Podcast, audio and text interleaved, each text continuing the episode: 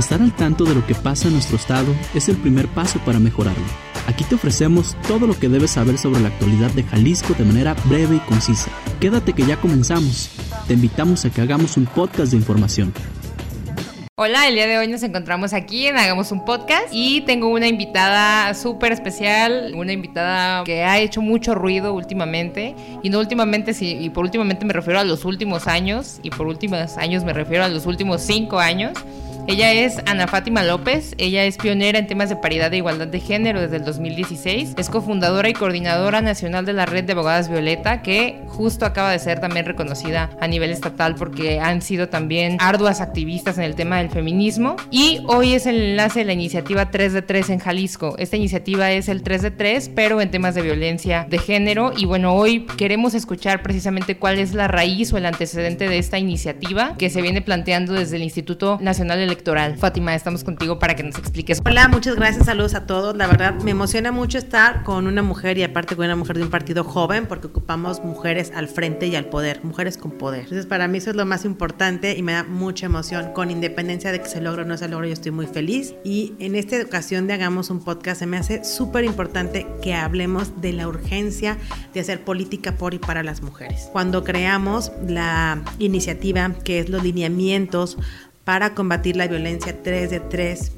es porque estamos viendo que hay un aumento cada día más de agresores, acosadores y deudores alimenticios que están llegando al poder. ¿Y cuál es la imagen que hacen cuando nosotras estamos viendo que arriba está llegando tal o cual poderoso? Es saber que no podemos participar, que esa persona ha agredido, ha acosado o le debe dinero a sus hijos, porque es muy sabido que en temas de violencia política, si un hombre tiene libertad sexual y maneja dos o tres casas, no pasa nada, es un hombre poderoso y viril. Si una mujer tiene libertad sexual y tiene uno dos o tres amantes, es una mujer que no puede manejar el espacio público y el detrimento que va hacia su persona hace imposible que pueda llegar o pueda aparecer en una boleta. Esa es la diferencia por la cual estamos el día de hoy buscando que la agresión hacia las mujeres simbólica a través de las instituciones que constantemente ponen a hombres que reproducen ese tipo de violencia pare. Y es un tema que es muy común entre las mujeres jóvenes porque pareciera que para llegar a un espacio público tienes que hacer o dar o brindar favores sexuales para poder llegar. Se ha creado esta idea y no solamente es México, hablamos desde hace años con Mónica Lewinsky, hablamos de que es una cuestión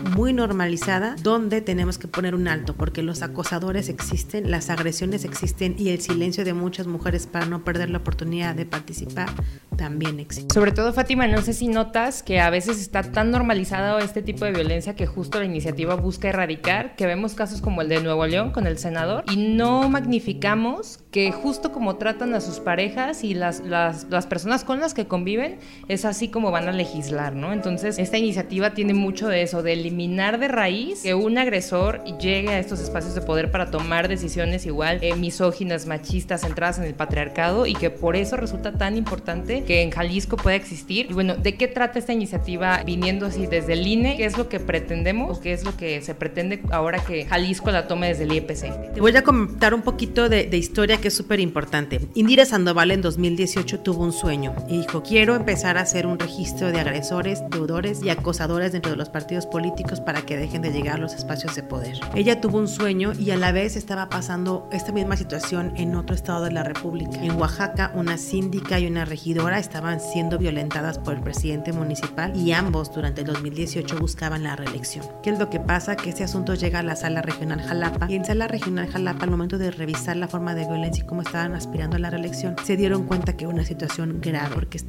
estableciendo los requisitos para poder participar políticamente, se señala que tenga un modo honesto de vivir. Una persona que agrede a otra persona no está cumpliendo con el principio de un modo honesto de vivir. En base a eso y a esa sentencia que también fue confirmada por la sala superior, se logró que esas personas se reeligieran para el puesto. Fue un gran avance en los derechos políticos de las mujeres y si tenemos suma perfecta de acciones, por un lado Indira con las violencias que estaba viviendo y cómo empieza a hacer esta creación y esta bola de nieve. Y por otro lado, cómo siempre a través de sentenciazos, como decir periodicazos, la política se va construyendo. Es gracias a las sentencias de la sala superior que podemos ver cómo la importancia de que las personas dejen de agredir a las mujeres en el espacio público y que además crean que pueden repetirlo. Y tenemos casos totalmente deleznables que un presidente municipal agarre de los cabellos a una mujer en pleno diciembre y que además diga que lo hizo porque estaba defendiéndose. Perdónenme, nadie tiene derecho a agredir a una mujer de esa manera para defender que si tienes toda la autoridad de tu parte no es el medio y además callar constantemente, interrumpir a una mujer en la vida política y que también ya tenemos una sentencia confirmada donde se dice que sí existe que el hombre interrumpa y que es violencia y que sí sabemos que existe el que el hombre quiere explicar lo que una mujer diga y por eso callarla también es violencia, lo que llamamos micromachismo, que no son micromachismos, son máximas violencias normalizadas que tenemos en el lenguaje y que no queremos reconocer y que ahora ya las tenemos a través de una sentencia firme para poder decirles alto, esto que estás haciendo es violencia. Justo ayer yo leía que era muy radical, ¿no? O sea, son radicales las medidas que se están tomando para erradicar la violencia contra las mujeres. Y comentábamos, es tan radical, las, son tan radicales y van a ser tan radicales las medidas como radical ha sido el machismo para eh, golpetear a las mujeres todo el tiempo, ¿no? Entonces,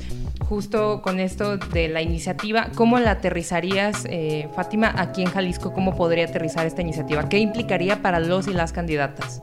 Mira, qué bueno que me haces esta pregunta porque te lo voy a contestar ahora sí que con muchísima capacidad y convencimiento de lo que estoy haciendo jurídicamente porque la elaboramos, la justificamos y sabemos hacia dónde va. Esta medida, y te la voy a poner en palabras para que lo puedan entender todos, es una medida bien buena ondita. De que, a ver, compás, háganme el paro de poner un documento en blanco que no son agresores, que no son acosadores y que no deben lana a sus familias. Eso es la medida de la 3 de 3. No te pide más, ni siquiera está obligatorio, ni van a perder el registro. Solamente es que demuestren, es pasar del dicho al hecho, es hacerme responsable de lo que escribo. Y que yo sepa que si estoy haciendo esta acción, va a tener repercusión en la vida política. Es decir, si yo pongo que no he sido agresor y a futuro sale otra persona que dice no, sí fue agresor y se atreve a denunciarlo y a demandarlo, entonces estamos haciendo un gran acto para que esto pare. La violencia simbólica no va a parar de un día para otro y lo sabemos. ¿Somos radicales? No, no somos radicales. Esto es de favor, de que ellos se sumen y que los partidos lo tomen y digan sí, sí es mío.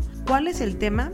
Es que al hombre, al momento de estar escribiendo este documento, se inhiba de escribirlo y de presentarlo si sabe que cumple una de las tres características. Queremos que sea una medida inhibitoria, que haga que se piense tres veces en ponerlo. Y segundo, queremos motivar a que las mujeres que han sido víctimas de agresiones, de deudores alimenticios y de acosadores puedan denunciar y que sepan que ya va a haber repercusiones, que no solamente va a ser la parte económica o la parte de la denuncia, sino que pueden lograr que estas personas que ya se han visto una y otra vez a cargo sus poderes lo dejen de hacer, ¿no? Y para muestra un ministro que ya sabemos lo que hay. En este caso, entonces, sí tendría que ver con la voluntad de los partidos políticos, hablando en el caso de Jalisco, de subirnos a la agenda con todo y decir, ahí les va el papelito para que nos lo firmen y en caso de que sean identificados posterior a un tema electoral donde les caiga la denuncia, ahí ya tendríamos la sentencia por violencia política, por violencia de género, por violencia sexual y ahí es donde esta coadyuva, ¿no? O sea, la, la 3 de 3 contra la violencia de género coadyuva para inhibir a los agresores en la participación. ¿Tú cómo lo ves en Jalisco, Fátima? ¿Qué crees que pueda pasar aquí en Jalisco con esta iniciativa?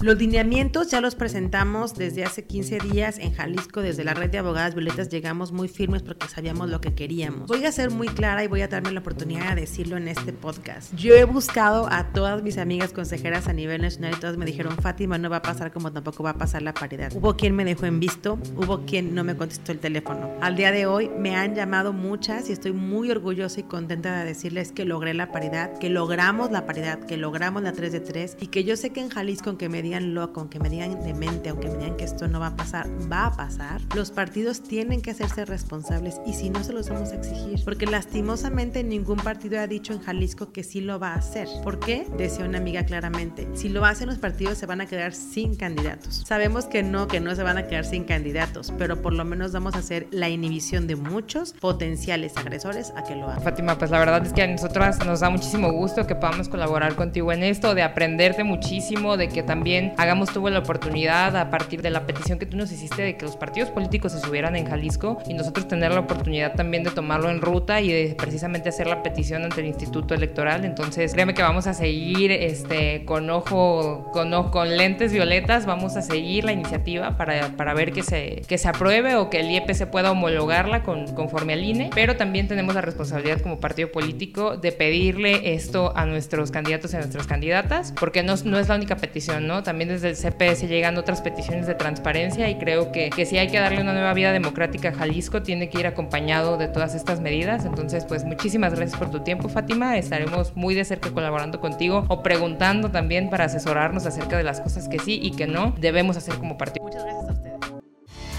Para conocernos mejor, entra a hagamosjalisco.mx y síguenos en Twitter, Facebook e Instagram como Hagamos Jalisco. Gracias por escucharnos. Pronto regresaremos con más información.